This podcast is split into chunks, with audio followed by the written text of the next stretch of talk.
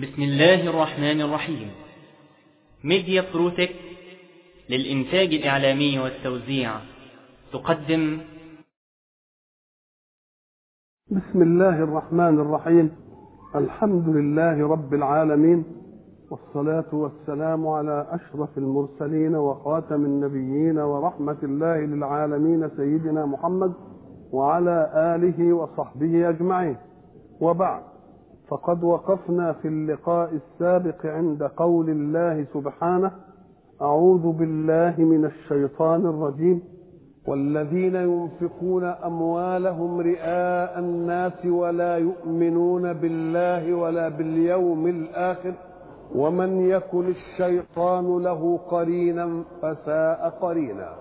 وقلنا إن الآية تعرضت للون من الإنفاق يحبط الله الثواب عليه وذلك أن ينفق المنفق ليقال أنفق وفي ذلك يقول الحق فعلت ليقال وقد قيل ولكن نفقة المرائي حين تتعدى إلى نفع الغير يكون الغير قد انتفع بها وصاحبها لم ينتفع بها.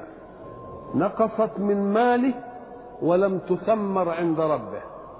الحق يلفتنا إلى أن ذلك كله راجع إلى معوقات الإيمان الذي يتطلب من الإنسان أن يكون في كل حركات حياته على منهج ربه.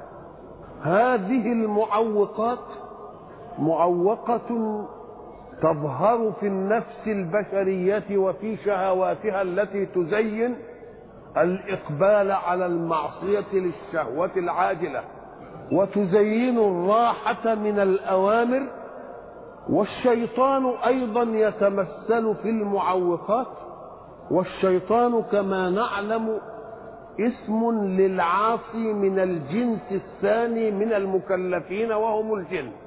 يتمثل في إبليس وفي جنوده. وقلنا سابقا إنك حين تريد أن تعرف المعوق أهو من نفسك أم من الشيطان؟ تنظر إلى نفسك حيال المعصية. أهي معصية تحتم نفسك أن تأتيها وحدها؟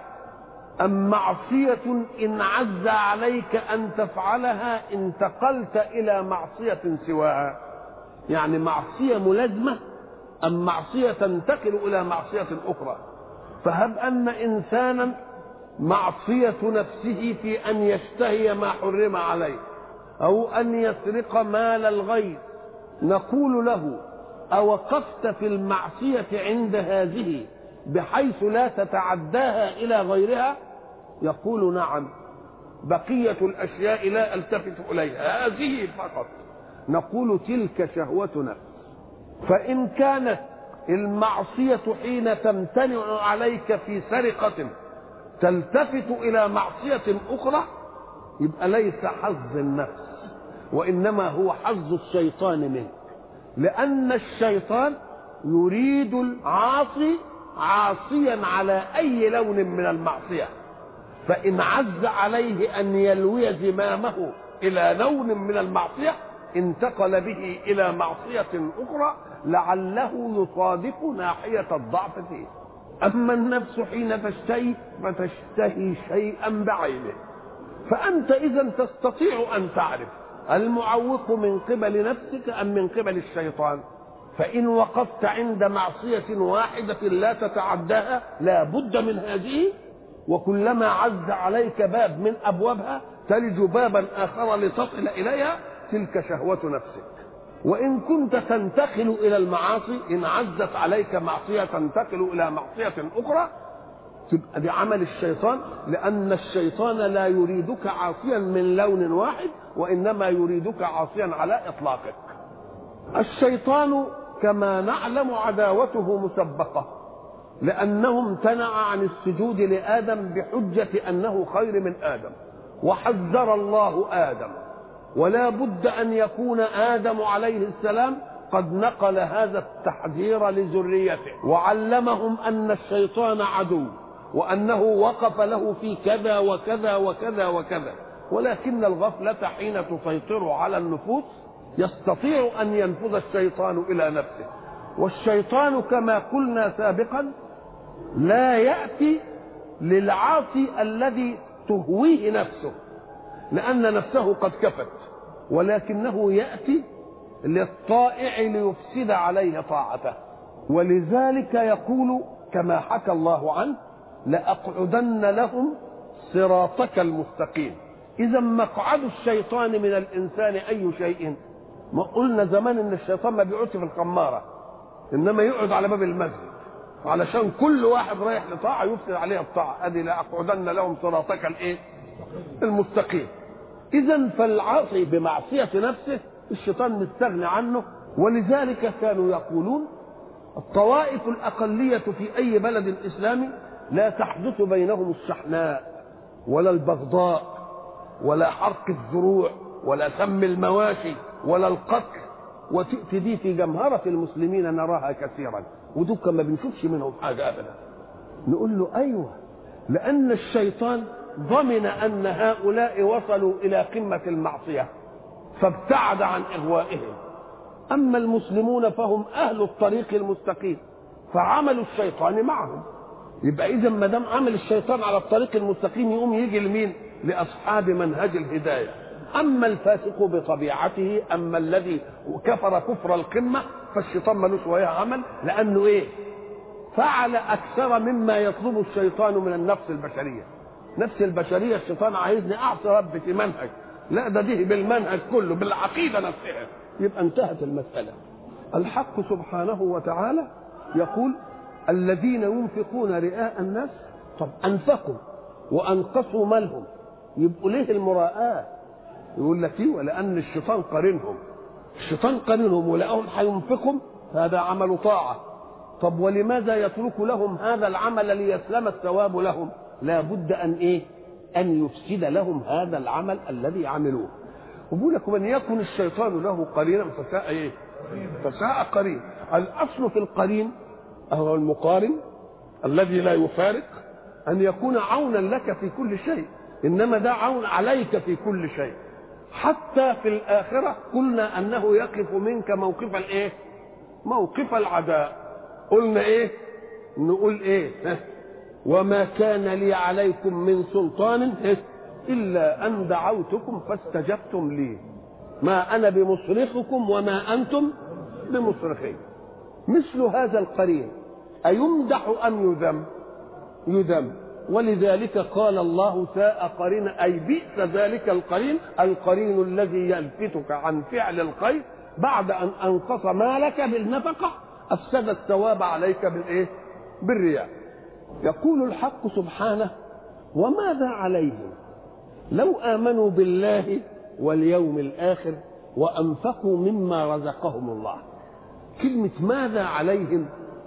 عادة تأتي للتوبيخ ومعنى التوبيخ يعني إيه؟ بتوبخوا على إيه؟ بتوبخوا على تركه لفعل إن لم ينفعه فلن يضره. تيجي تقول للتلميذ اللي بيلعب وبعدين إيه يعني؟ سقط. تقول له ماذا عليك لو أنك ذاكرت؟ يعني أي ضرر عليك في هذا؟ يبقى اذا معنى ذلك أنها لا تقال إلا لإنسان في قدرته أن يفعل الفعل. تقول له ماذا عليك لو ذاكرت؟ يبقى هو يقدر إيه؟ يذاكر. إنما تأتي لإنسان فيه صفة لا دخل له فيها ثم تقول له ماذا عليك لو لم تكن طويلا؟ دي تنفع دي؟ ما تنفعش. يبقى ماذا عليك لا تقال إلا لمن؟ إلا لمن في قدرته الاختياريه أن يكون كذلك. أما من لا يكون في قدرته أن لا يكون كذلك ما تقالش له.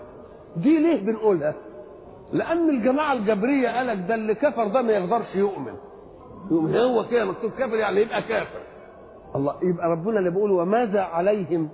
لو أنهم آمنوا بالله وباليوم الآخر يبقى معناها إن الباب مفتوح. وإلا لو كانوا ملزمين بالكفر ما كانش ربنا يقول وماذا إيه؟ الآية دي وماذا عليهم؟ ده إيه؟ رد على مذهب الجبرية كله. بيهدم مذهب الجبرية إن الإنسان مجبر على فعله وخلاص وتنتهي الإيه؟ وتنتهي المسألة. ويبقى يقول لك كالريشة في مهب الريح. ألقاه في اليم مكتوفا وقال له إياك إياك أن تبتله بالماء. نقول له يا أخي أنت نسبت لله إيه؟ نسبت لله والعياذ بالله الظلم. الله سبحانه وتعالى لم يطلب من الإنسان أن يؤمن به إلا وقد أودع فيه قوة اختيارية تختار بين البديلات. لكنهم لم يفصلوا إلى شيء. علموا أن كل شيء قد كتب أزلا. فخدوا من أنه كتب أزلا يبقى لازم الناس تنفذه. نقول له فرق أن يكون قد كتب ليلزم وأن يكون قد كتب لأنه علم. هو كتب ليه؟ لأنه علم أزلا أن عبده سيختار كذا ويختار كذا ويختار كذا ويختار كذا. يبقى الكتابة للإلزام ولا لسبق العلم؟ والعلم صفة انكشاف لا صفة تأثير. لأن الصفات نوعين. صفة تكشف الأشياء على ما هي عليه. بصرف النظر تقهر أو ما تقهرش والقدرة صفة إيه؟ مش انكشاف ده صفة إبراز. وإحنا ضربنا مثل زمان وقلنا إن يجي عميد الكلية يقول لي لأستاذ مادة من المواد أنا جاءت لي مكافأة للطالب النابغ في مادة كذا فاصنع اختبارا للطلاب حتى نعطي هذه الجائزة لمستحقها. فيقول أستاذ المادة لا ضرورة للامتحان لأنني أعلمهم وأعرف مواقعهم من الجد ومواقعهم من الاجتهاد ومواقعهم من فقه العلم. فلان اللي يطلع له اديله الجايزة. فلا يقتنع عميد الكلية ويعمل إيه؟ يعمل هو اختبار. وما يجيبش الأستاذ يعمل الاختبار. يجيب ناس تانيين يعملوا الإيه؟ الاختبار. وبعدين يطلع الولد هو مين؟ هو الأول. الله. أساعة أجاب الطالب عن الأسئلة التي وضعت له من غير أستاذه الذي حكم هذا الحكم. أكان معه ليرغمه على أن يكتب ما يعطيه الدرجة؟ لا. امال هو قال ليه كده؟ قال لك ده دي لأنه عالم بما عنده من قدرة على العلم. يبقى حكم اولا لأنه إيه؟ يعلم. إنما هل كانت له قدرة ترغمه على أن يفعل ما يجعله اولا؟ نقعد واحد في ريحه عشان يقول له اكتب كذا واكتب كذا. لا لا لا. كذلك الحق سبحانه وتعالى أعطى للناس الاختيار بين البديلات لكنه قال أنا أقول لكم عبدي سيختار كذا وكذا وكذا وكذا وكذا. تبقى دي سبق علم ولا لأ؟ سبق علم لا قهر قدرة. قدرة لها تأثير والعلم له إيه؟ والعلم له تأثير. قول الله هنا وماذا عليهم لو أنهم آمنوا بالله؟ ماذا عليهم؟ يعني أي ضرر يلحقهم؟ الله ماذا عليهم؟ كلمة عليهم دي دائما تفيد الغرور. تقول لي إيه؟ وعليك. فبيقول ما بيقولش لهم لا بيقول طيب أي ضرر كان يلحقهم لو أنهم آمنوا بالله؟ ولذلك إيه؟ الذين يظنون أنهم ملاقوا ربهم. مش الذين يتيقنون؟ ده مجرد الظن بلقاء الله جعلهم يعملوا إيه؟ يعملوا الأعمال الصالحة. الله يبقى اذا فما بالك إن كان متيقن؟ يبقى ما دام متيقن يعملها من باب أولى ولا لا؟ ولذلك هذه المسألة أخرجت المعري عما اتهموه به من أنه ينكر البعث هو صحيح في أول حياته قال تحطمنا الأيام حتى كأننا زجاج ولكن لا يعاد لنا سبك. فقالوا الله ده لا يعاد لنا سبك دي. معناها إنه بينفي إننا إيه؟ نبعث ثاني وننخلق ثاني مع إن من الممكن أن تتأول فيها يعني لا يعاد لنا سبك في حياتنا هذه. مثلا ما بنشوفش اللي مات فيه يرجع تاني مثلا. إنما هم قالوا لا. يقول له طيب يا أخي خذ هذه قالها في أول حياته. ولكنه قال في آخر الأمر زعم المنجم والطبيب كلاهما.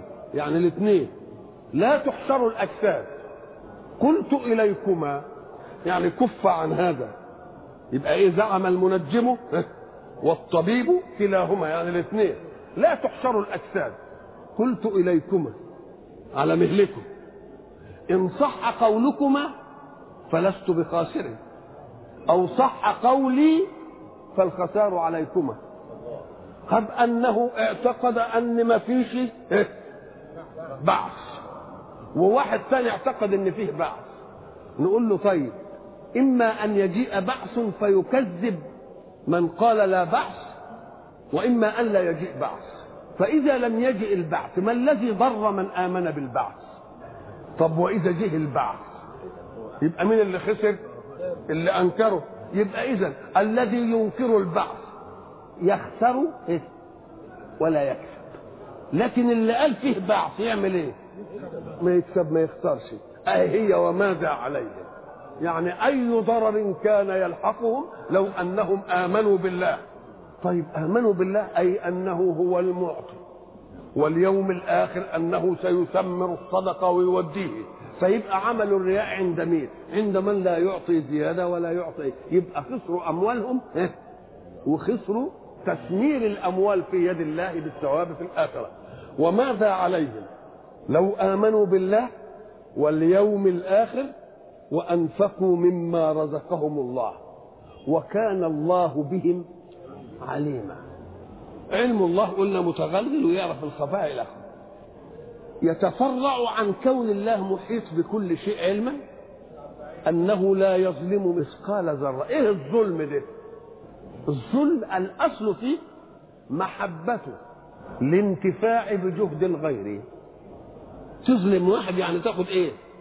تاخد حقه حقه اللي هو جابه بجهده وعرقه وانت عايز تاخده من غير جهد ومن غير عرق هذا يتبعه أن يكون الظالم قويا. نقول له نعم. طيب لما يجي واحد يظلم واحد لواحد طب أنت بتظلم واحد ليه؟ صحيح انتفعت أنت بخيره وخدته من غير كد منك ولا تعب. لكن افرض إنك أنت ظلمت واحد ل... ولواحد تاني يبقى أنت إيه؟ ما انتفعتش. إنما غيرك اللي إيه؟ ما هو ده شر من الأول. لأن شركم من باع إيه؟ آه دينه بدنياه. مش كده وشر منه.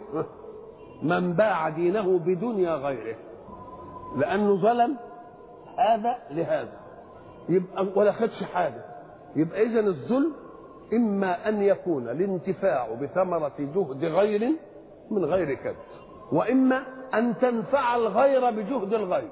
الله سبحانه وتعالى إذا نظرنا إليه وهو قوة القوى إذا أحب إنه يظلم الظلم بتاعه يبقى شكله إيه؟ ما دام الظلم هيخضع لقوة الظالم على المظلوم يبقى الظلم بتاعه شكله إيه؟ ده ظلم جامد قوي لأن الظلم هيتناسب مع قوة الظالم. يبقى قوة القوة لما تظلم يبقى ظلمها يطاق يبقى ما يطاق ثم هيظلم ليه؟ عايز ياخد إيه؟ ده هو اللي واهب. هو اللي إيه؟ اللي واهب. يبقى إذا مستغني طيب ياخد من الثاني يدي للثاني نقول له ده كلهم بالنسبة إليه سواء لأنه لم يتخذ صاحبة ولا ولدا. كلهم قد بعضهم. يبقى هيظلم ليه؟ يبقى إذا الظلم بالنسبة لله محال عقليا ومحال منطقيا. يبقى ما يمكنش. طيب ظلم الله بأن واحد عمل حسنة يضيعها عليه. واحد عمل سيئة يضعفها له. يقول له لا دي تيجي ولا دي إيه؟ ولا دي تيجي ليه؟ لأن المنطق والعقل أن الظالم يريد أن ينتفع بمجهود غيره. والله واهب كل النعم للناس جميعا وما دام هو اللي واهب كل النعم والله غير منتفع بآثاره في خلقه. والله الناس بالنسبة إليه جميعا إيه؟ سواء لأنه لم يتخذ صاحبة ولا إيه؟ ولا ولد. حين ينفي الحق سبحانه وتعالى عن نفسه. الظلم في آية يقول لك إيه؟ وما ربك بظلام للعبيد. كلمة ظلام دي زي فلان إيه؟ أكال فلان نوام. لما تقول فلان نائم يبقى نام مرة. ولكن نوام يعني إيه؟ يعني بيداوم في النوم كتير. نومه كتير. طب نومه كتير. يعني بينام ساعات كتيرة؟ ولا لما بينام بيروح في في دوامة النوم إما أن يكون مبالغا في الحدث أو مكررا للحدث. تقول فلان أكول فلان أكال. فلان أكول يعني بياكل برضه ثلاث وجبات زي الناس بس كل وجبة بيعمل فيها إيه؟ بياكل كتير. يبقى ده مبالغة في الإيه؟ في الحدث ذاته. طيب بياكل هي الطاقة عادية بس بدل ما بياكل ثلاث مرات بياكل ستة. كل شوية ياكل ياكل. يبقى ده مبالغة في إيه؟ في تكرير الحدث. يبقى اذا المبالغة تأتي مرة لأن الحدث واحد بس قوي ومرة الحدث عادي بس مكرر. يبقى ادي المبالغة. فقول الحق سبحانه وتعالى وما ربك بظلام. هذا نفي ولا إثبات؟ هذا نفي. نفي المبالغة. يقتضي نفي غير المبالغة؟ لما تقول فلان ليس علامة. ما يمكن عالم بقى. ينفع ولا لا؟ آه. إذا لما تنفي المبالغة ما تنفيش أصل الحدث. مش كده ولا لا؟ طب بقول ربنا ليس بظلام. يعني إيه؟ هو مش ظلام بس ظالم؟ ما هي دي النكتة بقى اهي ربنا ما هو الظلام. اذا إذا نفيت المبالغة أثبتت الإيه؟ يبقى الحدث في أصله بس يبقى ربنا مش ظلام يعني مش مش مبالغ في الظلم بس إيه؟ بيظلم شوية والعياذ بالله. إلا أننا إذا نظرنا إلى أن الظلم خاضع لمرتبة قوة الظالم. فإذا أجاز الله لنفسه أن يظلم. يبقى الظلم بتاعه شكله إيه بقى؟ ده يبقى ظلم جامد قوي ما يبقى الظالم يبقى إيه؟ ده يبقى ظالم لأن الحدث هيبقى جامد منه قوي طيب على الأول. هو قال ظلام للعبد ولا ظلام للعبيد؟ للعبيد. كتير. يبقى يظلم ده ويظلم ده ويظلم ده. الله اللي هيقعد يظلم أهو ده زي اللي كان 20 طاقة. يظلم ده ويظلم ده ويظلم ده. اذا المبالغة هنا إما لأن الظلم للعبيد. ويبقى كل عبد عايز إيه؟ ظلم. يبقى ظالم لهذا وظالم لهذا وظالم لهذا. يبقى الحدث تكرر ولا لأ؟ يبقى المبالغة جايت من تكرر الحدث لأن الظلم لا لعبد واحد ولكن لمين؟ للعبيد. أو لأن الظلم إنما يتناسب قوة وضعفا تبع قوة مين؟ الظالم. وقوة الله قوة القوة. يبقى لو حب يظلم يبقى ظلمه إيه شكله؟ يبقى إن الله لا يظلم مثقال ذرة. ولكن الأمر بالعكس. السيئة سيئة واحدة والحسنة بيضعفها إن الله لا يظلم مثقال ذرة. مثقال يعني ثقل. يعني وزن أن, أن إحنا نعرف أن الثقل هو إيه؟ الثقل هو كما عرفناه مقدار جاذبية الأرض للشيء. لما تجيب حاجة وزنها قليل وتعملها كده تقوم تنزل ببطء. حاجة تقيلة تنزل بإيه؟ لأن إيه؟ قوة الجاذبية فيها يعني على طول. وإحنا طبعا عارفين الجاذبية والعملية دي. الإنسان منا حين ينظر إلى كلمة مثقال ويعبر عنها بأنها وزن يقوم يجي الموزون يبقى موزون على إيه؟ طب مثقال ثقل ووزن. قال لك مثقال ذرة. يبقى معيار الميزان هنا إيه؟ الذرة. الذرة اللي هي إيه؟ شوف بقى العلماء قعدوا يقولوا فيها إيه؟ الذرة يقول لك إيه؟ النملة الصغيرة التي لا تكاد ترى بالعين المجردة. أو رأسها بس شوف بقى نملة صغننة قوي وبعدين إيه؟ شوف رأسها بالنسبة له. كويس كده؟ أدي حاجة أو الذرة كما قال ابن عباس حين سئل عنها أخذ شيئا من تراب الأرض ثم نفخه. فلما نفخ تطاير التراب قال لهم كل واحدة من هذه اسمها إيه؟ ذرة. اللي إحنا نسميه بقى الهباء. طب إحنا دلوقتي موجودين اهون ما إحنا شايفين حاجة في الجو. شايف انت حاجة في الجو؟ طيب هات حزمة ضوئية يعني يعني خر يدخل أشعة الشمس. ساعة ما تشوف خرق كده مدخل أشعة نافذة صغيرة كده ولا حاجة مدخلة أشعة الشمس. ماذا ترى؟ ترى كتير غبار كتير عمال يجري. والمهم أنك لا تراه جاريا إلا في مين؟ شعاع الشمس بس. الله. طب هو جاي ويا شعاع الشمس ولا هو كان موجود؟ اذا هو موجود وبنستنشقه وكل حاجة. أمال إيه اللي ما خلانيش أشوفه؟ قال لك بلغ من الصغر واللطف مبلغا فوق فوق العين أن تراه. هو موجود. هو إيه؟ موجود. بدليل إنك أنت لا خلي إحنا قاعدين في الأوضة كده وبعدين افتح القوة كده وخلي الشمس تدخل على طول. تقوم تلتفت تلاقي إيه؟ الدوامة بتاعت الذره أهي الذرة دي واحدة من دول. اسمه الإيه؟ الهباء. واحدة الهباء هي الإيه؟ هي الذرة. دي مبالغة يريد الحق سبحانه وتعالى أن يقول لنا إن كل شيء موزون إلى أقل درجات الإيه؟ الوزن وهو الإيه؟ وهو الذرة. ده كلام على الأول. طيب ما دامت الذرة اللي هي الهباء ده إحنا ما بنشوفوش إلا في نور ونور إيه؟ محجوز. ما هو هنا نور كتير أهو دلوقتي. إنما أنت شايف حاجة؟ آه لا نور. له مصدر واحد كده ونافذ كده تقوم تجيب إيه؟ نقوم تقول تعالى بقى. يبقى ما دام الحق سبحانه وتعالى ما يظلمش مثقال ذرة ده تمثيل فقط. وإلا فالذرة ما دامت ممكن تكبر يبقى اللي ممكن يكبر ممكن إيه؟ يصغر. بس أنا ما عنديش المقياس اللي أعمل به إيه؟ اللي أعمل به تفتيت ذرة. ولذلك لما جم بعد الحرب العالمية الأولى وألمانيا عملت اسطوانات تحطيم الجوهر الفرد أو الجزء الذي لا يتجزأ. ما هو زمان كانوا الفلاسفة يقولوا جوهر فرد وجزء لا إيه؟ معنى جزء لا يتجزأ يعني ما يمكنش يجي أقل إيه؟ أقل من نقول له لا. ما دام له مادة كده اللي يقبل الكبر إيه؟ يقبل الصغر بس المهم أن توجد عند الآلة اللي تدرك إيه؟ الصغر. لما خدوا من الجو صورة لمدينة نيويورك. خدوا من الجو صورة كده وبعدين الصورة طلعت قد كده. لمدينة نيويورك. وبعدين كبروا الصورة. فطلعوا نمر السيارات اللي ماشية. الله. إيه الحكاية؟ اتصغرت لا إيه إزاي دي؟ قام قال لك أيوه تتصغر تتصغر. بس أنت عينك المجردة. ما أنت شايف؟ لما تكبرها كل حاجة تطلع نمر السيارات بانت. الله. اذا هي موجودة ولا لا. طب لو صورت من أعلى من المكان اللي صوروا منه تطلع المدينة كلها إيه؟ زي إيه؟ زي نقطة.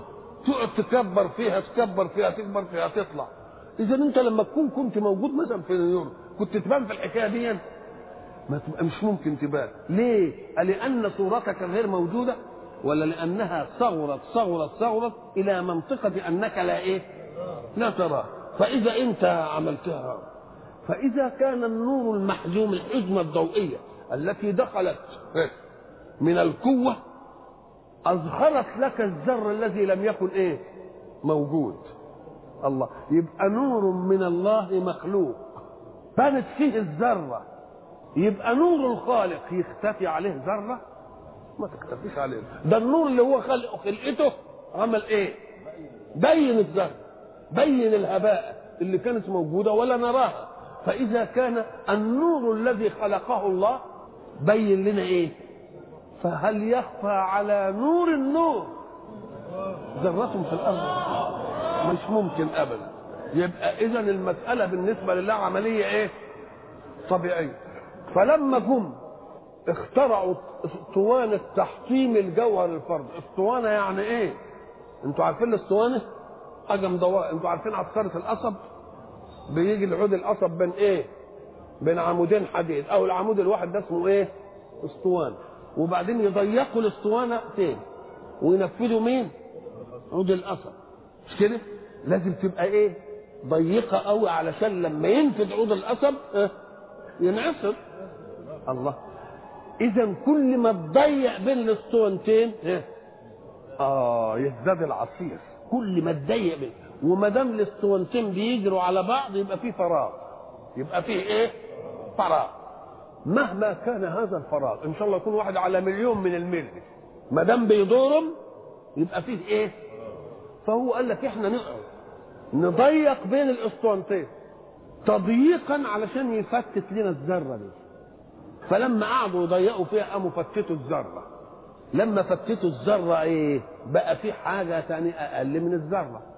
ظنوا السطحيون الذين يتربصون بالإسلام الدوائر وبكتاب الله الدوائر وعايزين يقولوا أي كلام يقول لك أهو ربنا. قعد يقول لنا مثقال ذرة فمن يعمل مثقال ذرة خيرا يرى انها أقل شيء وطلع إن فيها أقل من مين؟ من لأنها إيه اتحطمت نقول له أنت خدت آية ونسيت آيات. إحنا قلنا إن القرآن جاء معجزة. ليواجه مجتمعات شتى من لدن رسول الله إلى أن تقوم الساعة. يبقى لازم يبقى فيه ما يشبع العقول من لدن رسول الله إلى أن تقوم الإيه؟ الساعة. لو أن عطاء القرآن صب مرة واحدة في عصر الرسالة لجاءت القرون الثانية وليس للقرآن عطاء.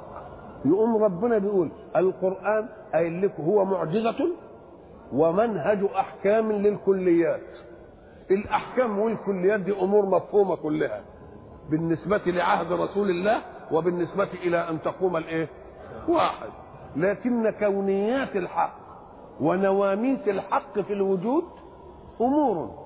يعطي الله كل عصر على قدر اتساع فهمه ولما نعرف قضية ما يزيدش علينا حكم لما نعرف قضية الآن في القرآن زاد علينا حكم ولا الأحكام هي هي؟ اذا فالأحكام واضحة كل الوضوح. ليه؟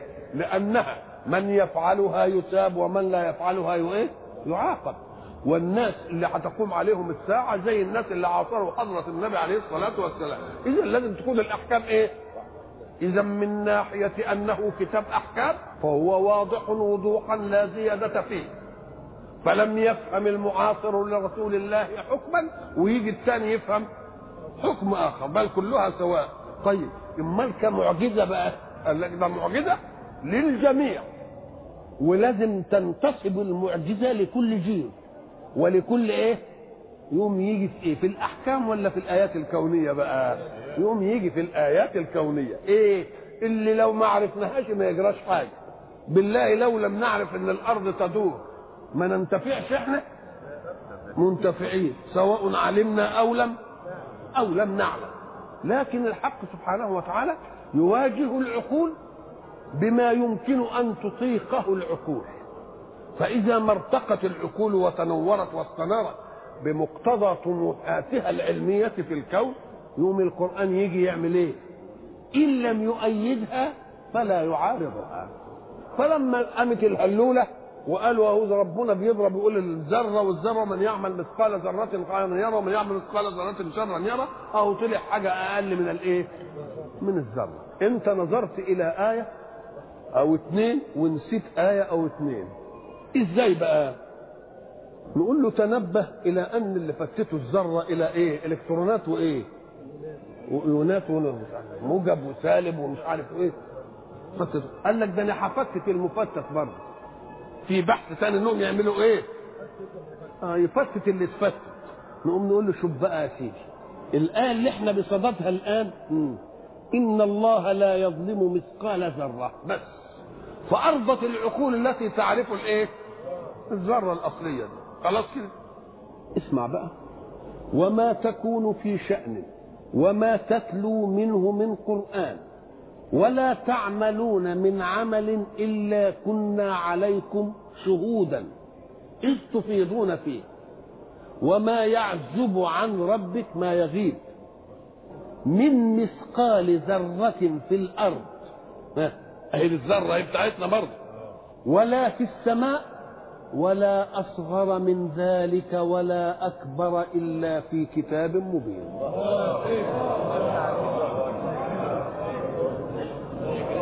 ولا أصغر من ذلك يبقى فيه ذرة. وفيه إيه؟ أصغر. برضه ما خدتوش بالكم قوي. طب ده أصغر دي أفعل تفضيل. ولا يوجد أصغر إلا إن وجد صغير. يبقى فيه ذرة. وفيه صغير عن الذرة. وفيه أصغر من الصغير. يبقى كم مرحلة؟ يبقى إن فتتوه فلنا رصيد في القرآن يقول بالصغر. وإن فتتم المفتت فلنا رصيد في القرآن بأصغر لأن كل أصغر لا بد أن يسبقه إيه؟ صغير. ويبقى ما دام قال اصغر يبقى رتبها بقى. قال في آية ذرة. وما قالش في آية صغير ده قال أصغر. يبقى عرفنا إن فيه إيه؟ يبقى فيه صغير. يبقى كم حاجة؟ ذرة إيه؟ وصغير اللي هو تفتيتها الأول اللي إحنا فتتناه دلوقتي وإن كنت هتفتت المفتت يبقى عندنا لسه رصيد يسبق القرآن عقولكم فيه الابتكار وما يعزب عن ربك من مثقال ذرة في الأرض ولا في السماء ولا أصغر من ذلك ولا أكبر إلا في كتاب مبين. يبقى إن قلت تفتيت جايز إن قلت تجميع جايز. مفهوم؟ ما هي أصغر وأكبر. تفتيت ولا تجميع؟ طب المعقول إنك تقول ما يغيبش الأصغر والصغير والذرة ما تغيبش إنما الأكبر طب ما هو الأكبر واضح. قال لك لا أنت مش واخد بالك. ده اللي بيتكلم ربنا. اللي بيتكلم الله. الشيء لا يدركه. إما لأنه لطيف في غاية الدقة بحيث لا تتعلق به الباصره فلا يرى. وبرضه لا يدرك لأنه كبير أكبر من أن تحيط به الباصرة. لما يجي جبل كبير قدامك كيلو 2 كيلو 3 كيلو. ما تدركوش. ليه؟ لأنه أكبر من أن يحيط به إشعاع بصرك. لكن الحق سبحانه وتعالى ما فيش صغير يدق عشان يراه ولا فيش كبير يكبر عشان يراه يبقى لا أصغر ولا أكبر لازم تيجي ولا لا؟ ادي آية. يجي تانية. يقول إيه؟ أعوذ بالله من الشيطان الرجيم. يعلم ما يلج في الأرض وما يخرج منها وما ينزل من السماء وما يعرج فيها وهو الرحيم الغفور. وقال الذين كفروا لا تأتينا الساعة.